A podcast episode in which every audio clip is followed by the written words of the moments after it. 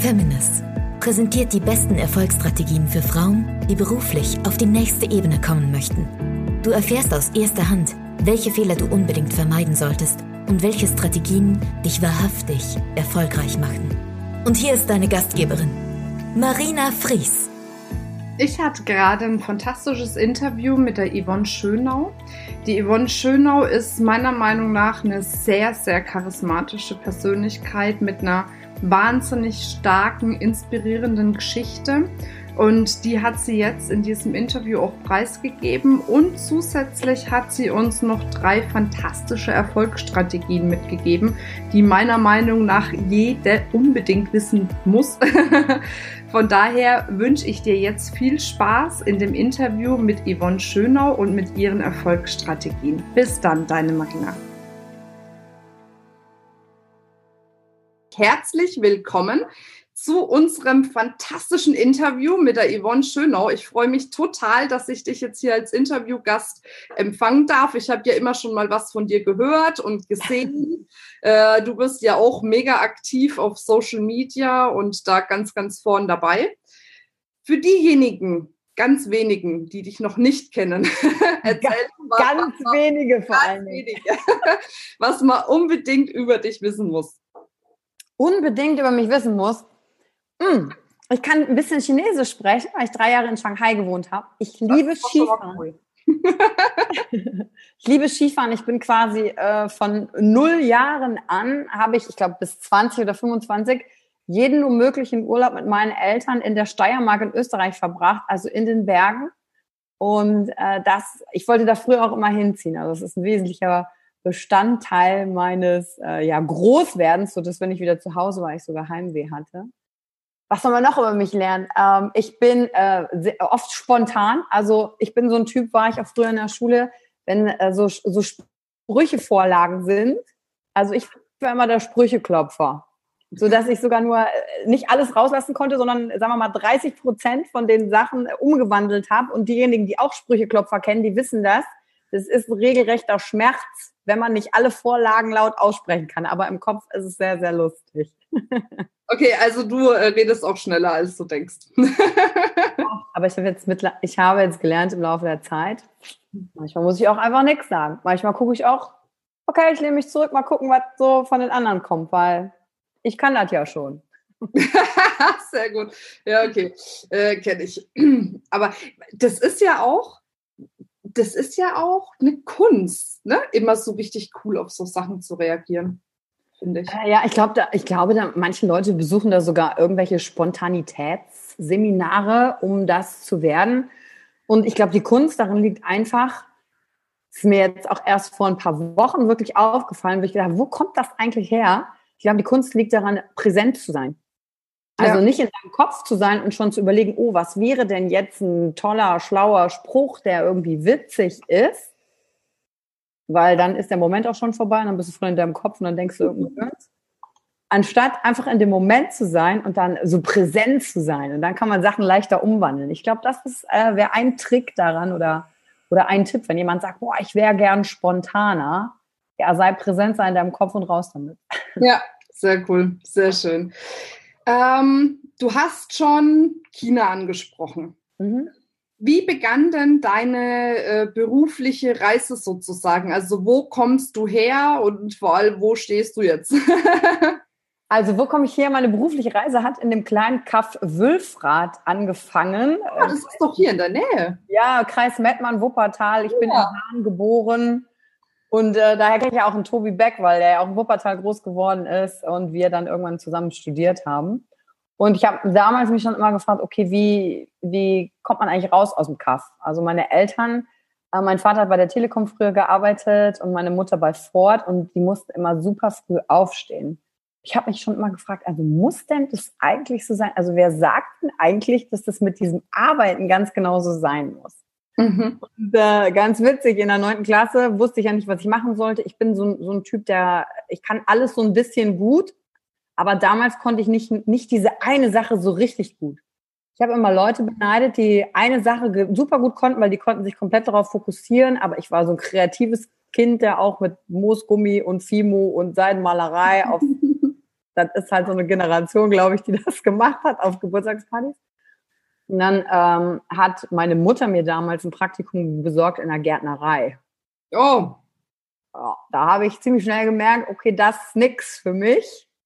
Aber Werbung und Kommunikation fand ich immer schon interessant. Und dann habe ich mit 19 eine Ausbildung zur Werbekauffrau gemacht in Düsseldorf. Die Werbeagentur gibt es, glaube ich, heute immer noch. Die heißen MO&O Full Service Agentur. Und dann war ich in Düsseldorf am Mannsmann-Ufer, schön in der Altstadt. Und so gedacht, so, oh, toll, jetzt bin ich hier raus aus dem Kaff, kann in diesem tollen Düsseldorf arbeiten, weißt du. Dorf, ja, genau.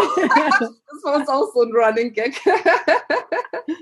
ja, und so fing das an. Und während der Ausbildung habe ich ähm, ein Buch gelesen von Erich Fromm. Und das heißt Haben oder Sein. Und ich weiß nicht, äh, wie viele jetzt zugucken und das Buch kennen oder den Inhalt. Und das hat mich komplett in die Identitätskrise gestürzt, weil es eben darum geht, was für eine unterschiedliche Ansicht auf die Welt man hat und wie man lebt mit den Werten. Und da gibt's halt den Typ, der ist im Haben. Das ist zum Beispiel jemand, der geht an, einer, an, einer, an einem Feld vorbei und sieht eine schöne Blume und rupft die halt ab, um die nach Hause zu nehmen. Ich will das haben, haben, haben. Und der, der Typ, der halt im Sein lebt, der bewundert halt die Blume für den Augenblick und lässt sie da stehen, damit der Nächste sie noch bewundern kann. Das ist so ein Bild, was in diesem Buch beschrieben wird. Ich glaube, da war ich 19, als ich das gelesen habe. Und dann habe ich das ja super, ich arbeite hier in der Werbung, wo es ja nur ums haben, haben, haben, haben, haben geht und wie kann ich Leute möglichst äh, davon überzeugen, dass sie ganz viele Dinge haben brauchen, damit das hier alles im Gang bleibt, damit sie Geld ausgeben. Und ähm, dann habe ich gedacht, okay, irgendwie kann es das auch nicht sein. Und dann habe ich aber die Ausbildung zu Ende gemacht, zwei Jahre, und bin dann als Junior-Texterin nach München gegangen. Mhm. Habe dann dort noch ein Jahr in der Agentur äh, gearbeitet. Und die Agentur gibt es heute auch noch, Cube Cross Media Agentur. Da habe ich übrigens die erste, ich habe letztens mal überlegt, wer ist eigentlich mein weibliches Vorbild? Und meine damalige Chefin, die mhm. war super cool, Pia Benedikt. Also die hat, die ist im Cabrio durch die Gegend gefahren, die hat am Starnberger See gewohnt, die hat ihre eigene Agentur gehabt, ihr eigenes Ding und ich war Anfang 20 und habe gedacht, boah, cool. Und die hat immer zu mir gesagt, ähm, also ich war immer der Keks und, war, und, und, ich meine so, warum bin ich denn der Keks? Und sie meinte so, ja, weil ich halt schon älter bin und schon alles habe, ich bin der Kuchen, deswegen bist du der Keks. Das ist mir jetzt auch erst aufgefallen und ähm, mich hat eigentlich darin geprägt, okay, ich möchte gerne was Eigenes machen, aber ich wusste noch nicht so richtig wie. Dann habe ich angefangen zu studieren. Also ich habe das schöne München verlassen mhm. und bin äh, nach äh, an die Uni Essen-Duisburg gegangen. Ach du meine Güte, da hast du auch ein Kontrastprogramm gehabt. Wa? Ja, und es war ja auch äh, so, ne, wenn du in einer Werbeagentur bist, da hat es so einen schönen Mac und alles sieht fancy aus. Und dann habe ich so gedacht, ja, aber ich will irgendwie mehr und ich glaube, wenn man studiert, das macht irgendwie Sinn. Und dann habe ich mich für Kommunikationswissenschaften, äh, Philosophie und BWL eingeschrieben und komme dann da zur Uni und Uni stelle ich mir halt so irgendwie so vor, so altes Gemäuer, das Wissen trieft so aus den Steinen. Duisburg Essen ist jetzt nicht so. und dann stand ich da und habe gedacht, hm, okay, jetzt habe ich meine schöne Agentur aufgegeben für das hier. Ja, gut, gucken wir mal. Und dann habe ich ähm, während des Studiums schon ganz tausend Jobs gefühlt gleichzeitig gemacht. Also ich habe angefangen mit Promotion als Hostess, ne, einen ersten Gewerbeschein angemeldet, auf irgendwelchen Messen gearbeitet. Was noch einer meiner ersten Jobs war für die Deutsche Bahn. Da haben die so im Sommer äh, vor, vom Bahnhof immer so Human Table Soccer aufgebaut. Also du kennst dann Kicker, ne? Ja, Wo man ja. kickert und dann halt in Menschengröße, also mit so, mit so einem Hüpfburgenprinzip und Stahlstangen und wo dann die Leute und also diese Sachen aufbauen und abbauen und also auf Messen rumgetingelt, äh, für Mercedes-Benz am Empfang gearbeitet. Also Aber das prägt auch, oder? Da hast du viel gelernt, ne? Für die Zukunft. Ex e extrem, weil ganz viele dieser Jobs ja auch daraus bestanden, Werbung für andere zu machen und natürlich auf Menschen zuzugehen. Das ist ja der Sinn. Also ich war eine von denen, wenn du so durch die Stadt gehst und siehst, da stehen so Promoter in furchtbaren Anziehsachen, die wollen dir irgendeinen Flyer geben oder die fragen dich nach deiner E-Mail-Adresse oder du musst an irgendeinem Gewinnspiel teilnehmen. Also das war ich. ja, aber da verliert man die Scheu, ne? Ja, auf jeden Fall. Die Angst vorm Nein. Und du musst kreativ halt sein, ne? Und weiß ich noch, mich hat das halt schon interessiert, weil es hat zu meinem Studium gepasst, Kommunikation. Du siehst, das ist, also das ist ja eine sensationelle Studie wenn Menschen dich von Weitem sehen, machen die ja schon einen großen Bogen. und innerlich lachst du dich halt kaputt, Weil du denkst, hey, wir können doch einfach mal ein nettes Gespräch führen. Und dann, dann siehst du auch, wie unterschiedliche Menschentypen reagieren oder ältere Leute, die froh sind, dass sie jetzt mal einen haben zum Reden. Ne? Ja. Und je nach, und dann, oder du stehst halt und dann hast du halt so ein Ziel, okay, ich muss irgendwie 60 Leute in einer Stunde einsammeln. Wie mache ich das denn? Das heißt ja, pro Minute musst du irgendwie angesprochen. Wahnsinn, ja. Und dann habe ich, äh, also eine witzige Erfahrung war für mich da am Düsseldorfer äh, Bahnhof ähm, vor der Messe in Düsseldorf. Und das war, da sind die Leute aus dem Zug ausgestiegen und ich musste Zeitung, Messezeitung verteilen. Menschen haben keinen Bock, eine Messezeitung mit sich rumzuschleppen. Mhm. Unsere Aufgabe war aber, möglichst schnell diese Messezeitung loszuwerden. Und was habe ich gemacht? Ah, ich habe geguckt, Menschen haben ja Reflexe. Ist ja ein Kracher. Das heißt, sie sind mir entgegengekommen. Ich hatte die Zeitung in meiner Hand und alle anderen Kollegen standen quasi schon so, hier die Zeitung, die Zeitung und dann machen die Leute ja einen Bogen. Ja, und ich habe nur meine Zeitung angeguckt und gewartet, bis die Leute so auf meiner Höhe waren und dann habe ich, zack, die Zeitung raus und der Reflex des Greifens war halt schneller als der des Nein-Sagens. Ja. Oh. Clever äh, ist Yvonne das losgeworden. Aber ich habe natürlich, das klingt jetzt lustig, aber in der Zeit habe ich gedacht, oh, du liebe Zeit. Mhm. Finde ich eigentlich mal, dass es wirklich zu mir passt. Und ich, ähm, das war irgendwie meistens für 10 Euro die Stunde. Und jetzt gerade ist ja WM. Da habe ich zur WM 2006 gearbeitet, äh, bin mit so einem Schild durch die Stadt gelaufen, habe Reisegruppen von Stadion nach Stadion gefahren und Viva Colonia mit denen im Bus gesungen. Da gab es dann schon mal 25 Euro die Stunde und da habe ich halt gefragt, okay, was macht das alles für einen Sinn hier? Mhm. Und wie findest du das überhaupt? Und also während des Studiums total viele Sachen gemacht und am Ende hat sich rauskristallisiert, dann bin ich bei einer Personalberatung gelandet. Und bei Mercedes, also ich hatte drei Jobs gleichzeitig am Empfang und habe dann noch bei Thomas Sabo gearbeitet. Vielleicht kennst du es mit, mit dem Schmuck. Ja, ja, kenne ich, ja, ja. Und da war ich in Essen im Limbecker Platz und dann war im Karstadt so ein Stand und da habe ich dann schon die Shopleitung gemacht und noch studiert. Also aber genau das ist es. Also, das ist so gut, dass du das ansprichst, weil letzten Endes ganz viele, mit denen ich spreche, die jetzt was auf die Beine gestellt haben, waren die, die vorher wirklich mit der Hand am Arm, dass sich was aufgebaut haben, sich nicht zu schade waren. Ich habe ja zum Beispiel damals im Callcenter gearbeitet, ist ja genauso bescheuert. Deswegen. Ja, und krass, dann ja. einfach sagen, das mache ich, ne? Und das ist sowas, manchmal, es gibt so Momente, da, da schlagen so zwei Herzen in meiner Brust. Manchmal vermisse ich das jetzt so bei der Jüngeren jüngeren Generation, jetzt ne, wie meine Schwester zum Beispiel, ich liebe dich, ne, aber die jammert immer, das Geld reicht nicht, die arbeitet schon, sage ich ja, dann geh doch nebenbei am Samstag mal arbeiten, ne, so. Aber letztendlich ist es doch das, was es ausmacht, dass man einfach bereit ist, den Preis dafür zu bezahlen, dass man im Leben weiterkommt. Äh, komplett. Und jetzt im Nachgang kann ich sagen, all diese verschiedenen Jobs haben mich darauf vorbereitet, mich in die verschiedensten Menschen reindenken zu können, wo die herkommen. Also jetzt am Ende ergibt alles einen Sinn, wie die, also am Ende, es wird jetzt schon am Ende, aber in der Phase, wo ich jetzt bin, dass die Puzzleteile so ineinander gehen. Und ganz ehrlich, ich hatte einen Stundenplan, ich hatte durchgetaktet, ähm, wo ich gesagt habe, okay, morgens um äh, acht fange ich bei Mercedes an. Okay, da bin ich dann da bis 16 Uhr eingeteilt, dann ist Schichtwechsel. Dann kann ich ab 17 Uhr in Essen, also von Düsseldorf nach Essen bei Thomas Sabo weiterarbeiten. Da gibt's ja teilweise Schichten bis äh, 22 Uhr, manchmal in der Woche bis 24 Uhr. Okay, äh, wie bringe ich das dann noch? Äh, ich oder ich übernehme den Wochenenddienst. Wie mache ich das dann mit der Personalberatung, die ja dann in Köln war? Also ich bin zwischen Köln, Düsseldorf und Essen hin und her gefahren.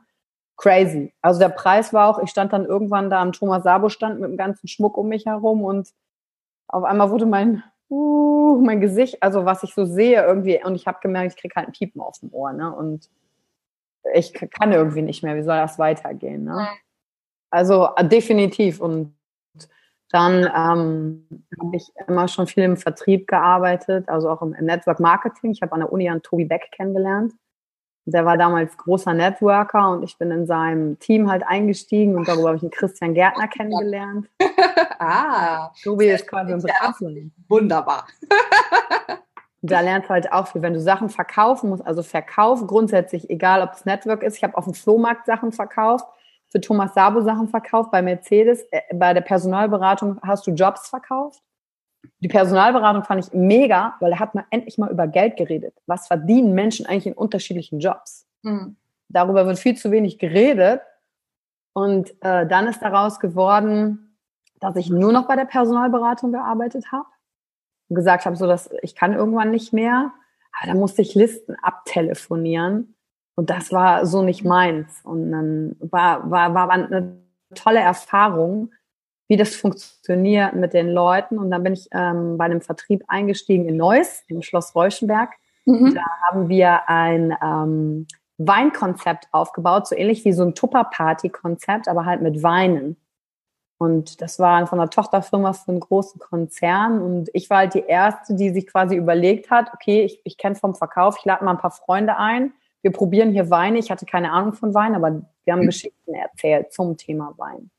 Mhm. Und, und wie bringe ich jetzt den Bestellprozess da rein? Wie sorge ich dafür, dass die Leute Bock haben, weiter zu buchen? Und letztendlich ist daraus geworden, dass ich dann halt Weinpartys auch in Golfclubs und so gegeben habe, wo du halt mit äh, Topa oder Kerzen oder Nahrungsergänzung so nicht äh, mhm. direkt immer reinkommst. Und das habe ich dann auch zwei Jahre gemacht. Und dann ging es weiter. Ich wollte immer mein eigenes machen. Dadurch habe ich einen Vertriebspartner kennengelernt, der ungefähr 30 Jahre älter gewesen ist als ich und bin wieder nach München gezogen. Mhm. Ja, die Berge, ne, Nähe, das, das passt. Und dann habe ich mit dem eine eigene GmbH gegründet und dann haben wir angefangen, also dann habe ich aus Wein Wasser gemacht. Dann haben wir angefangen, Wasserfilter zu verkaufen. Ah, okay. Und äh, das war also immer im Vertrieb und in der Phase habe ich gemerkt, nee, mir geht keiner ab, wenn ich etwas verkaufe. Hm. Es gibt Menschen, die sind komplett glücklich und ja, yeah, tschakka, weil wir haben die Wasserfilter haben mal 2000 Euro ge ge gekostet und so, ja, ich habe das verkauft und toll und Provision. Und ich habe gemerkt, nee, äh, ja, ich verkaufe ja, ich finde es auch schön, aber das, das, das, das kickt mich irgendwie nicht so. Da ist nicht meine Leidenschaft. Und dann habe ich das Angebot gekriegt, über eine Headhunterin ähm, bei einem Direktvertrieb anzufangen als Sales Manager. Und das war für mich sehr gut, denn ich hatte viele Schulden vom Studium. Ich habe mein Studium nicht beendet, also ich hätte nur noch die Magisterarbeit schreiben müssen, sah mich aber nicht 80 Seiten schreiben über irgendwas. Mhm und habe dann nach, nach, ich weiß gar nicht, sechs, sieben, acht Jahren, wie lange mein Studium dann gedauert hat, endlich die Entscheidung getroffen, ich ziehe das nicht durch, weil ich habe äh, nur gearbeitet. Hm. Gedacht, gut, da habe ich jetzt viel mehr gelernt. Was natürlich eine Katastrophe für meine Eltern auch war, hauptsächlich für meinen Vater, der gedacht hat, aus mir wird Hartz IV und, und dann in München die, die GmbH zu gründen kostet halt Geld und von der Bank Dinge geliehen und dann habe ich halt irgendwann den Anruf vom Banker gekriegt, ja, Frau Schöner, Sie haben ja immerhin studiert. Wollen Sie nicht mal was Ordentliches machen? Wahnsinn, okay. Und das war, also mein Selbstwert in der Phase war sehr gekoppelt, definitiv an meinen Kontostand. Der war rot und sehr hoch im Minus. Und deswegen habe ich auch so viele Jobs gleichzeitig gehabt, weil ich immer Sachen abarbeiten wollte. Hm. Und das selber schaffen wollte in irgendeiner Form. Und da habe ich gedacht, Mist, wenn ich bis Mitte 30 habe ich meine Schulden noch nicht abbezahlt. Ne? Mhm. Dann kam das Angebot für den Direktvertrieb als Sales Manager. Da gab es dann Firmenwagen, Tankkarte. Mein Vater war ja im Siebtnebel. ja, oh Gott, jemand möchte mein, mein Kind äh, haben und stellt die an. Und dann habe ich das, das erste Mal Geld verdient, hat aber einen richtigen Struggle mit mir, weil ich wollte nicht von jemandem abhängig sein in der Hierarchie. Mhm. Aber ich wusste, okay, da kann ich wieder lernen. Und ähm, ja, mit diesem Direktvertrieb, Firma Partylight, arbeite ich ja bis heute noch. Also Ach, Partylight? Genau, Partylight sitzen in Heidelberg. Die machen da wunderbare Kerzen. Mhm, schön, ja. Dass du das kennst, ist, ist mega. Ja, ach, meine Mutter, von der kenne ich alles, ich sag dir. Meine Mutter ist auch so ein Network-Opfer, also die hatten dann überall mitgemacht, aber immer gekauft und sowas. Ja, meine auch. Ich habe eine Freundin eingeladen zu sich nach Hause. Daher kannte ich das halt schon als Kind. Ne? Der Avon-Beraterin hat unter uns gewohnt, da gab es dann die ganzen Schminksachen. Ja, Avon hatten wir auch. also alles da und, da, und äh, verkaufen. Und da war ich, hm, warte mal, Anfang 30, als ich da angefangen habe. Und dann weiß ich noch, im, im ähm, Vorstellungsgespräch fragte die, die Personalleiterin mich, ja, Frau Schönau, können Sie denn mit diesen gestandenen Geschäftsfrauen noch arbeiten? Weil Leute, die Partlet groß gemacht haben, die Firma gibt's ja seit über 20 Jahren in Deutschland, ähm, sind halt 40, 50, 60, ne, so, so in dem Dreh und haben halt große Organisationen, die äh, Hunderttausende, Millionen Umsätze teilweise unter sich halt haben. Ne? Und dann ich gedacht, so klar, das kriege ich, schon, das krieg ich schon hin. Ne? Und dann habe ich da zwei Jahre gearbeitet und in der Zeit konnte ich mich halt ausprobieren. Da bin ich halt sehr viel in Training gegangen. Ne? Also die Führungskräfte zu entwickeln. Das Gute war, ich konnte denen sagen, hey, ich, ich war nie jemand, der vorne stand und gesagt hat, so theoretisch habe ich in einem Buch gelesen, dass es so funktionieren müsste, sondern ich konnte sagen, hey, ich habe selber Partys gegeben. Ich weiß, wie das ist, wenn deine Freunde dich angucken, dass du denen was verkaufen willst. Ich war im Network. Ich weiß, wie das ist, wenn du auf Partys kommst und es heißt, hm, der ist ja die Yvonne, die will uns nur wieder Telefonanträge verticken. Aber das war das Network, was wir damals mit Tobi gemacht haben. Und wie du dich halt da durchkämpfst. Ne? Und äh, das war gut, weil dadurch hatten die mich akzeptiert als nicht jemand, oh guck mal, da ist jetzt eine, die von der IHK mit einem Zertifikat kommt, aber gar nichts von unserem Schmerz halt weiß. Und da habe ich ein Gebiet gehabt von Erfurt bis zum Bodensee, also wow. 60.000 Kilometer im Jahr gefahren und bin in der Zeit nach ähm, von Wülfrath weggezogen nach Erlangen und äh, zu meinem damaligen Freund. Und ähm, der hatte am Anfang unserer Beziehung gesagt, es kann mal sein, dass, dass wir auch mal nach China gehen müssen. Um so jetzt mal langsam diesen Bogen zu, zu spannen mhm. nach China. Und dann nach zwei Jahren Partylight ähm, rief der mich halt an im Januar und wir hatten schon ähm, auf europäischer Ebene ein paar Sales-Leute zusammengetrieben und ich war mehr, mehr, mehr etabliert in dieses Thema und habe gedacht, wow, ich kann hier Karriere machen, kann mich mit denen mhm. weiterentwickeln. Und dann sagte mein damaliger Freund, ja, äh, meine Firma will mich jetzt entsenden nach China. Weil er halt als, als Ingenieur, als Expat darüber gegangen ist. Und habe ich gedacht, oh Gott, oh Gott, wie verdiene ich denn da Geld? Oh Gott, ich bin abhängig von jemandem. Oh Gott, aber jetzt läuft's ja gerade so gut, jetzt fange ich gerade an, mich finanziell aufzustellen. Oh Gott, also voller Ängste gewesen. Mhm. Und das war im Januar oder Februar, als er mich angerufen hat. Und im März lag kurz vor meinem 33. Geburtstag, das weiß ich noch ganz genau. Da lag ich im Bett in Erlangen in unserer Wohnung und es war an einem Wochenende, es war Samstag, Nachmittag, die Sonne schien draußen und ich habe gehört, wie der Freunde eingeladen hat und mit denen gegrillt hat. Und ich habe die lachen hören, ich lag halt krank im Bett, weil meine Woche sah halt so aus, ich war abends auf Veranstaltungen, tagsüber unterwegs, äh, in Hotels geschlafen, ja, ich bin Sales Manager, ja, ich habe einen Firmenwagen, Audi hatte ich damals, ja, ich habe eine Tankkarte, ja, ich nenne mich Manager, mhm. aber ich habe halt schon ein Jahr in Erlangen gewohnt und mich halt gefragt in dem Moment, wen hatte ich eigentlich ein?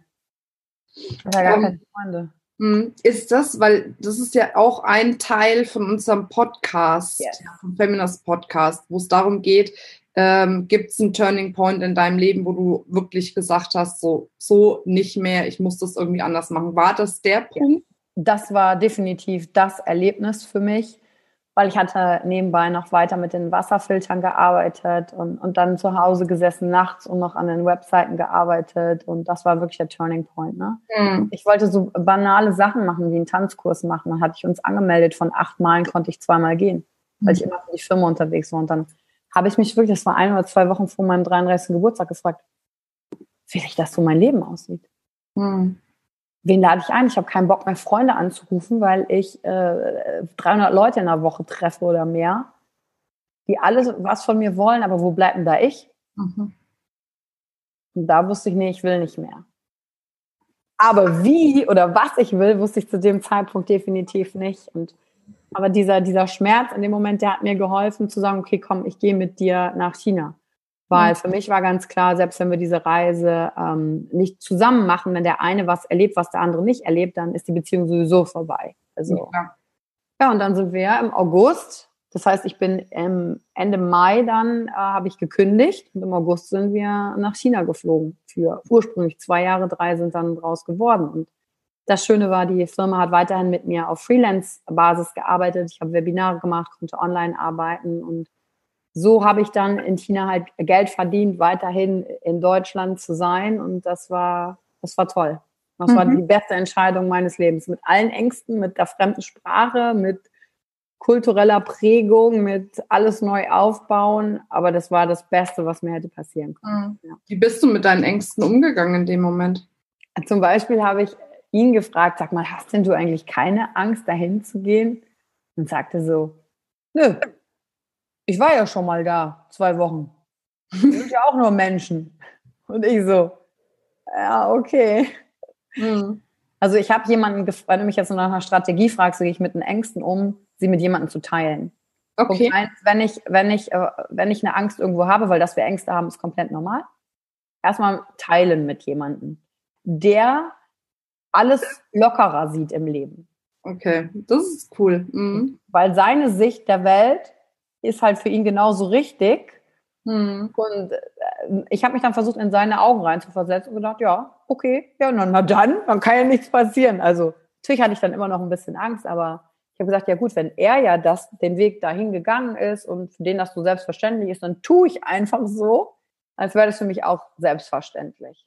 Ach, ich tu mal so ist auch eine Strategie von dir. Das ja. ist ja auch gut. die ich tu mal so Strategie habe ich ähm, nochmal gehabt, weil einer meiner Durchbrüche, um zu erkennen, wer bin denn ich, wo sind meine Stärken, wie funktioniere ich, war auf einem Seminar und ich habe ähm, schon öfter mal erzählt, dass ich immer diesen Gedanken mit mir rumgetragen habe, ich gehöre nicht dazu. Mhm.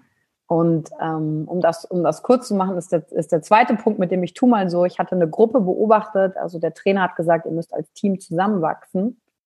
Und ähm, ich habe gedacht, wow, jetzt gehöre ich endlich dazu. In der Schulklasse hatte ich keine beste Freundin. Ich saß immer mit den Jungs und im Studium habe ich nur gearbeitet, also keine Lerngruppen gehabt. In der Ausbildung wurde ich gemobbt, äh, von den Frauen ausgeschlossen, die da waren. Also immer so dieses, ich gehöre nicht dazu. Und dann habe ich gedacht, das war, glaube ich, dann so mit 33, 34 oder so war ich auf diesem Seminar.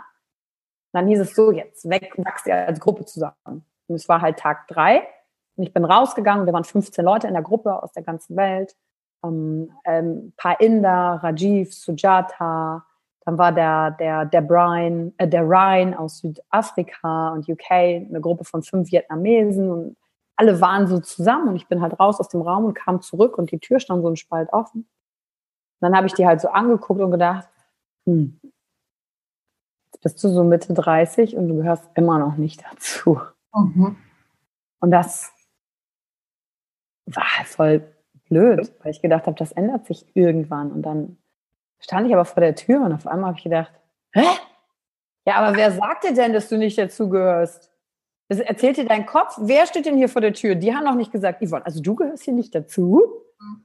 Und da habe ich dann gedacht, okay, jetzt habe ich zwei Möglichkeiten. Entweder ich stehe jetzt hier wieder trauerklos vor der Tür oder ich, ich gehe einfach ran, stelle mich dazu. Ich tue so, als würde ich dazugehören. Mhm. Ja, und dann habe ich mich da dazugestellt, habe mich total unwohl gefühlt, weil ich ja gedacht habe, ja, die sehen ja alle, dass ich nicht dazugehöre. Das war halt voll in meinem Kopf. Und deswegen die Strategie, ich, ich tue einfach so. Ja, super. Ich tue so. Und ja. am Ende der fünf Tage ist aus uns halt eine Family geworden, mit denen ich immer noch, also es war Dezember 2015, eine WhatsApp-Gruppe habe, wo wir äh, füreinander da sind, ein Zusammengehörigkeitsgefühl kreiert wurde von uns, was ich zuvor nie kannte. Mhm. Aber weil ich halt gesagt habe, okay, ich tue jetzt mal so. Also das wäre so ein Strategiepunkt, ich tue jetzt mal so. Ist doch kein Problem. Aber was ich daran auch spannend finde, äh, also jetzt gerade in unserer Branche, du bist ja jetzt auch äh, in der Seminarbranche auch für Frauen unterwegs, heißt ja oft, naja, wenn du so, sagen wir mal, Glaubenssätze hast und dieses Ich gehöre nicht dazu, ist ja ein Glaubenssatz, ist ja eine einschränkende Überzeugung. Dann muss man da irgendwie ein Coaching machen oder, oder, oder, ne, oder ein Seminar oder ein Buch dazu lesen oder was auch immer einem das so einfällt. Aber ich bin auch diejenige, die sagt, nee, manchmal brauchst du kein, keine externe Hilfe für Dinge. Manchmal reicht es, eine Entscheidung zu treffen und einfach mal was zu tun, was man sonst nicht tun würde. Und alleine mit diesem Schritt kann sich dann Glaubenssatz endgültig auch eliminieren. Und ich glaube, so war es letzten Endes bei dir auch. Du hast eine Entscheidung getroffen, nein, das mache ich nicht. Hm. Und dadurch hat sich dein Glaubenssatz von ganz alleine zerstört in dem Moment. Weil du hast ja dann das Gefühl gehabt, dazuzugehören am Schluss. Auf jeden Fall. Also da bin ich komplett bei dir. Du brauchst nicht für alles einen Coach oder irgendwas. Mhm. Ich glaube daran, dass du, wenn du dir die richtigen Fragen selber stellst, du drauf kommst. Was ich auch glaube ist, wir in unterschiedlichen Situationen brauchen wir verschiedene Sachen.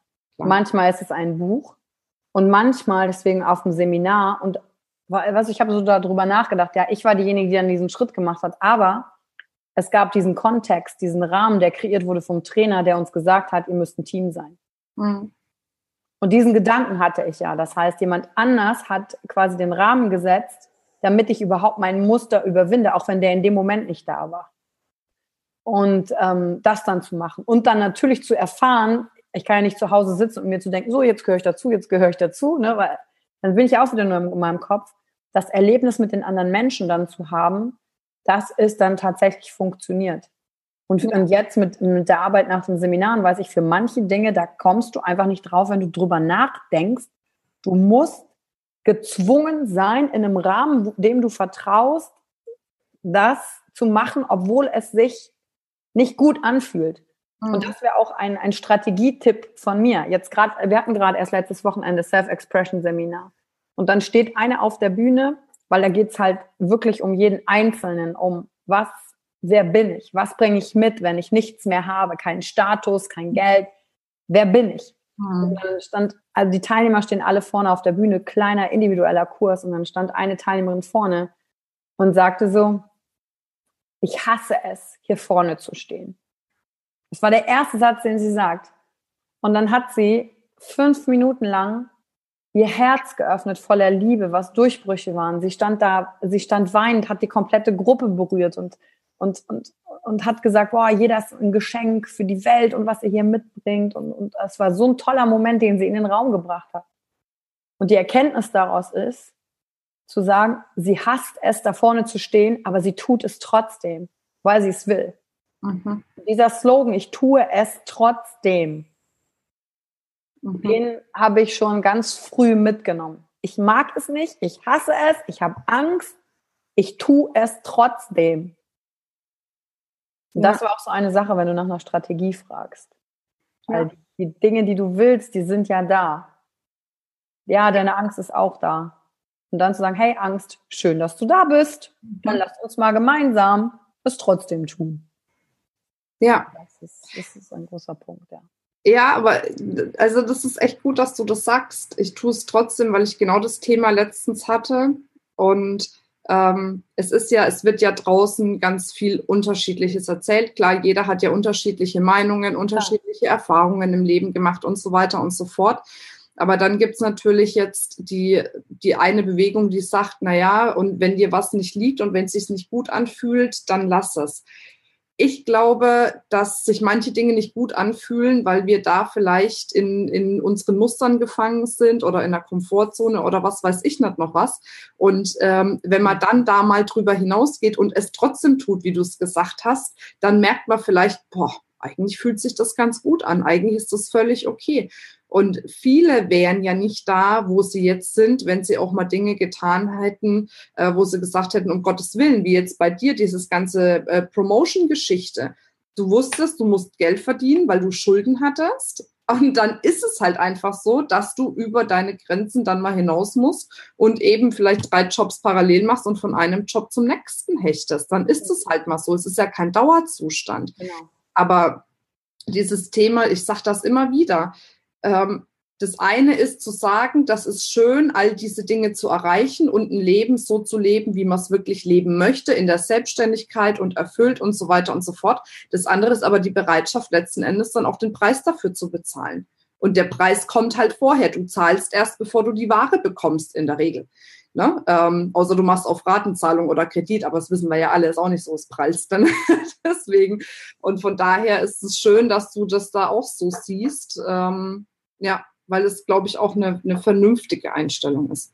Absolut. Und wenn du das sagst, der Preis muss vorher bezahlt werden. Ich habe ja früher, als ich so Anfang 20 war, ich kannte ja diesen Spruch, aber ich habe nicht verstanden, was denn das eigentlich genau bedeutet.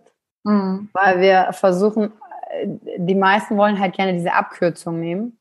Und für dein inneres Wachstum gibt es keine Abkürzung. Ja. Und ich weiß ja, mein erstes ähm, Seminar war, da war ich 23, da war ich bei Tony Robbins, äh, Unleash the Power Within und bin über glühende Kohlen gerannt. und ich habe das zwei Jahre später halt nochmal gemacht und habe gedacht, wow, wenn ich schon so früh anfange, voll super, dann, dann ist das quasi die Abkürzung, die ich schon nehme. Ja, Hustekuchen. Mein Prozess hat ja aber trotzdem so lange gedauert, weil es halt mein Prozess ist. Und das mit der Zeit zu erkennen, dass, es, dass das genau der Weg ist und, und dass diese Erlebnisse im Leben dazu führen, dass du die nächste Entscheidung triffst und immer genau zu dem Zeitpunkt, wo du es brauchst. Ja. Und na, natürlich war das auch ein unangenehmes Gefühl, zu sagen, ich bin jetzt, ähm, bin jetzt gefangen als Sales Manager und will diesen Lebensstil nicht mehr haben. Und dann kommt die, okay, ich tue es trotzdem nach China zu gehen. Ah, okay, ich tue es trotzdem eine Masterclass zu moderieren. Ja, ich bin genauso aufgeregt. die Teilnehmerinnen jetzt am Wochenende bei meinem Seminar. Am Anfang begrüße ich die so, freitags kommen die an, sind die alle ein bisschen aufgeregt. Und frage ich so, und, wie geht's? Ja, ich bin aufgeregt, nervös. Sag ich, ja, ich auch. Steht zwar mein Name dran, aber ja, ich auch, aber ich tue es trotzdem. Und also ich tue es trotzdem, ist für mich ein mega starker Spruch. Cool. Sehr, sehr schön. Jetzt haben wir viel äh, davon gehört, wo du herkommst. Äh, wie geht's weiter? wo geht deine Reise hin? Ja, meine Reise habe ich jetzt sehr, sehr klar. Und das ist schön, weil ich lange, lange gesucht habe, okay, was ist denn die eine Sache, die ich kann? Was ist es denn? Mhm. Und ganz klar, wo geht meine Reise hin? Also, ähm, mein, ich fange mal mit der Vision an, weil mhm. die habe ich seit ein paar Monaten aufgrund meiner Geschichte hat sie sich jetzt richtig als Bild ergeben. Und da bin ich so, so froh drum, diese ganzen Erfahrungen und das Seminar, was ich gemacht habe ich habe das Seminar, was ich jetzt selber gebe, ja als Teilnehmerin in Taiwan selbst besucht. Ach, okay. Also ich habe mir das nicht ausgedacht, sondern ich habe es von meinem Mentor übernommen, der das seit 35 Jahren schon in verschiedensten Ländern der Welt ja äh, durchgeführt hat. Und da war ich ja der Ausländer in Taiwan. Mit mir war da noch eine Philippinerin, die in Australien wohnt. Nee, eine Vietnamesin, die in Australien wohnt und ein Thailänder und der Rest waren Taiwanesen. Hm. Und in diesem Seminar habe ich gelernt, dass wenn es um Menschlichkeit geht, um den Kern, um unsere Bedürfnisse, um unsere Emotionen, wir alle gleich sind, egal wie wir kulturell geprägt worden sind, wo wir aufgewachsen sind, gesellschaftlich oder auch religiös. Und weil es wirklich um den Kern der Menschlichkeit ging. Und da, da habe ich mich so zugehörig gefühlt, obwohl wir nicht mal Sendungen teilen, die wir als Kinder geguckt haben, äh, zusammen, nicht mal eine Sprache, nicht mal das gleiche Frühstücken, aber so eine Nähe zu den Leuten aufgebaut zu haben, wie ich sie noch nie zuvor in meinem Leben irgendwo gespürt habe. Und jetzt ist da die Vision draus geworden, zu sagen, meine Aufgabe hier ist es, die Menschen einander näher zu bringen. Mhm. Angefangen bei sich selber, denn wenn ich weiß, mhm. meine Intuition, meine Gefühle, wie ich mit mir umgehe, wo ich mir im Weg stehe, wenn ich das habe, mhm. dann kann ich auch mit anderen Menschen näher sein. Weil dann sehe ich das, dass die vielleicht noch im Angriff sind, dann sehe ich, auf welcher Entwicklungsstufe die sind und kann die halt viel liebevoller betrachten.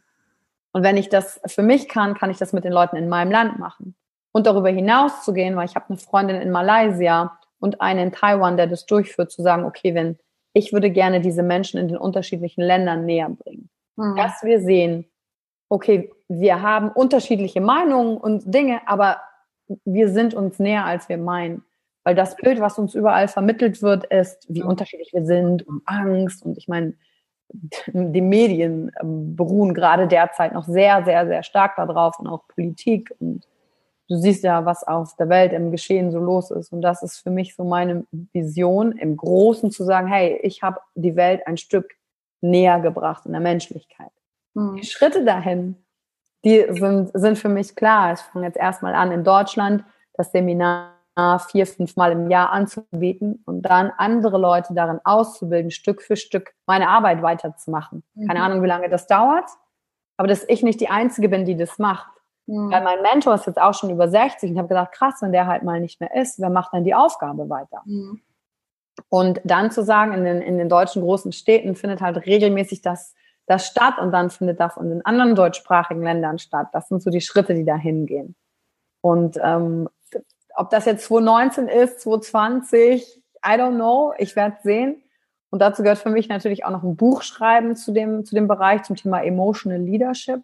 Mhm weil das ist, was wir, was wir gerade brauchen. Wir bewegen Menschen, wenn wir sie berühren und mhm. motivieren. Mhm. Und nicht, wenn wir mit Fakten und sie als Ressourcen betrachten. Das brauchen wir dann hinterher, die Fakten und die Schritte und die Details. Aber zuerst muss ich gezeigt haben, wofür ich hier stehe in, in der Welt. Und das ist so, wo die Reise hingeht. Sehr, sehr schöne Reise. Gott sei Dank habe ich sie gefunden, ey. Halleluja. Ja, aber manchmal braucht das seine Zeit. Ich habe jetzt, ich war jetzt in, in äh, Dortmund am Sonntag gewesen und da war auch, ich weiß gar nicht, wie alt sie war, Ende 20, glaube ich, und die kam dann und die hat mich eben gekannt, auch über Social Media und sowas oder über Erzählungen. Und dann sagte sie halt auch, ach, ich weiß nicht, ich gehe auf so viele Seminare und irgendwie, ich weiß gar nicht, wo es genau hingehen soll und sowas. Und dann habe ich eben auch erzählt, wie lange ich auch gebraucht habe, um zu wissen, wo, wo ich hin will. Und es ist ja keine Schande. Das ist ja das, was im Moment draußen so propagiert wird. Du musst ganz klar sein und fokussiert und straight und wissen, wo es hingeht und am besten noch, was weiß ich, ein riesen Big Picture haben und so weiter und so fort. Und dann machst du dir ja einen riesen Stress, wenn du das nicht hast, weil du meinst, du bist nur nicht gut genug. Ne? Aber es ist halt einfach ein Prozess und dem darf man sich auch hingeben. Und manche wachen morgens auf, gehen vielleicht aufs Klo und merken, huch, Jetzt weiß ich, wo es lang geht. Die anderen brauchen halt vielleicht zehn Toilettengänge dafür. Jetzt als Beispiel ist es halt einfach so, ne? Ja, und das ist auch okay. Also ich kann nur sagen, äh, selbst wenn du wenn du jetzt hier zuhörst und sagst, Mist, ich habe noch nicht gefunden, worin bin ich gut und dies, das, jenes, sammel erstmal, mach eine Erfahrung, denk nicht so viel drüber nach, mach, guck, wie ist es für dich und geh weiter. Und wenn ja. du schon jemand bist, der das schon gefunden hat, gratuliere super. Und wer weiß, wie lange das so ist. Die Vision darf sich ja auch verändern. Also ich muss mich ja nicht zum Sklave meiner eigenen Pläne und Träume dann machen. Wenn die, die dürfen sich ja auch verändern. Und das zu erkennen. Ne? Und es ist alles schon da, es ist alles gut, alles muss jetzt genauso sein, wie es ist, um voranzugehen. Ja, so ist es. Sehr schön. Du hast auch noch was mitgebracht, äh, um unterstützend mitzuwirken beim Vorangehen. Dein Kaktusmodell, voll geil. ja, das Kaktusmodell, was auch noch ich gar nicht groß propagiert habe in irgendeiner Form, weil, ähm, also deine Frage ist ja vor allen Dingen, oder die Frage, die ich mir immer gestellt habe, ne, wenn ich diese Bücher gelesen habe, YouTube-Videos geguckt habe, TED-Talks geguckt habe, dann saß ich immer da, voll motiviert und habe gedacht, ja, so, jetzt aber wie? Was sind denn die, die Schritte, dieses Wie? Wie, wie kriege ich das denn jetzt für mich? Ne? Und ähm, dadurch habe ich dieses Modell entwickelt, weil ich halt für mich erkannt habe auf der Reise, ha, ich konnte das Wie für mich nicht sehen, weil ich ganz oft in meinem eigenen Automatismus gefangen war. Zum Teil ja auch noch bin. Also ich, davon mache ich mich ja nicht frei. Mhm. Das Kaktusmodell beschreibt, ist ein Typenmodell unterteilt in vier Typen. Das sogenannte Schutzprogramm, was bei dir abläuft, wenn du mit deinen Emotionen unter Druck gerätst. Da versuchst du dich zu schützen. Dieses Programm bist du nicht, sondern das hat dir irgendwann mal geholfen zu überleben unangenehme Situationen auszuhalten, weil uns oft nicht gezeigt wurde, wie gehe ich denn mit meinen Gefühlen um? Wie nutze ich die denn für mich als Kraft? Und da gibt's halt äh, vier verschiedene Typen, unter anderem der Kaktus ist einer davon. Und der Kaktus ist, ich, also ich beschreibe nur den einen, die anderen vier ähm, wird, werdet ihr dann in dem Test sehen. Und du kannst halt diesen Test dann machen, um herauszufinden, okay, welches Schutzprogramm läuft denn bei mir automatisch ab, was dafür sorgt, dass ich noch nicht da bin, wo ich bin, nicht die Beziehungen in meinem Leben habe, die ich habe, weil das Programm halt automatisch läuft. Weil es gibt in jedem von uns noch Dinge, wo wir sagen, Mensch, warum ist denn das so? Und logisch weiß ich doch eigentlich, was zu tun wäre. Aber zum Beispiel Thema Abnehmen. Logisch weiß ich, was zu tun ist. Äh, mehr Wasser trinken, Gemüse essen, mehr bewegen. Brech's mal grob runter. Aber du machst es nicht. Warum? Irgendein Schutzprogramm läuft noch. Und das auch bei Beziehungen. Und ähm, im Kaktusmodell kannst du halt den Test machen und gucken, okay, Manchmal bist du nicht nur eine Sache in unterschiedlichen Sachen, aber was ist der erste Impuls, den du hast? Zum Beispiel, wenn du kritisiert wirst oder dir jemand Feedback gibt oder du in einer Drucksituation bist oder jemand gestorben ist. Wie gehst du mit der Trauer um? Mhm. Und der Kaktus ist ein Typ, um den zu beschreiben, kennst du so Menschen, denen willst du, denen willst du was Gutes und dann gibst du den konstruktives Feedback und dann die Antwort, die allererste Antwort, die kommt, ja, aber du. Mhm. Ja, ja, genau, kenne ich ja. die gehen direkt in den Gegenangriff über weil die äh, alles die Welt als Angriffsfeld sehen. Ne? Deswegen Kaktus. So, ja, hier hinten äh, steht auch ein kleiner Kaktus. Ja, ja genau, ich sehe. steht auch ein kleiner Kaktus und ich war halt so ein Kaktus. Ne? Deswegen auch das mit den locker flockigen Sprüchen. Immer wenn einer mir was gesagt hat, habe ich den direkt mit einem Spruch quasi weggestoßen von mir. Mhm. Ne? Anstatt Nähe zuzulassen. Kaktus ist oft ähm, früher gesagt worden, also wenn man jünger ist, du schaffst das nicht, du kannst das nicht, du bist klein. Und Kaktus hat gesagt, ja, dir zeige ich jetzt erst recht. Hm. Und dieses jetzt erst recht hat uns dazu gebracht, wo wir jetzt sind, aber macht jetzt auch kaputt die Dinge, die wir brauchen, wenn wir weitergehen wollen. Zum Beispiel Beziehung zu Menschen aufbauen. Wie, wie, wie kann ich denn eine gute Partnerschaft führen, wenn ich immer im Angriff sehe, bin und mich immer angegriffen fühle? Und da habe ich den Test mitgebracht. Den äh, kriegt Marina den Link noch, dann kannst du das alles wunderbar posten, drunter machen, Test machen, dann seht ihr, wie die Verteilung ist. Und wenn ihr eure E-Mail-Adresse noch eintragen wollt, kriegt auch eine komplette Beschreibung zu dem Modell, was halt wer ist. Und kleine Sachen, was kann ich auch dagegen tun. Denn der erste Schritt ist, wenn ich weiß, wie mein Schutzprogramm funktioniert, dann weiß ich auch in der Situation, okay, ich bin gerade ein Kaktus, okay, sei kein Kaktus, ist ja das Motto. Super, sehr schön. Ich danke dir sehr für das Interview. Ich habe mitgenommen, dass du jemand bist, der gerne mal locker flockige, flockige Sprüche drauf hat, sich da jetzt aber selbst ein bisschen auch zusammenreißt. Du hast von deiner Story her ähm, immer angepackt, immer die Dinge getan, die getan werden mussten. Ähm, war es aber dann auch irgendwann an einem Punkt, wo dir wirklich der Sinn gefehlt hat, wo du dann für dich einen Cut gemacht hast, was ja auch irgendwann mal bei vielen der Punkt kommt, nicht bei allen, aber bei vielen kommt ja irgendwann der Punkt, nach dem Sinn zu fragen und sich zu überlegen, ist das, was ich tue, wirklich sinnhaft? Du bist dann wirklich über deine Angst drüber gegangen, hast deine Angst auch mit Menschen dann geteilt, die alles ein bisschen lockerer gesehen haben als du, damit du dich da auch ein bisschen entspannen konntest, mhm. reinfinden und fühlen konntest.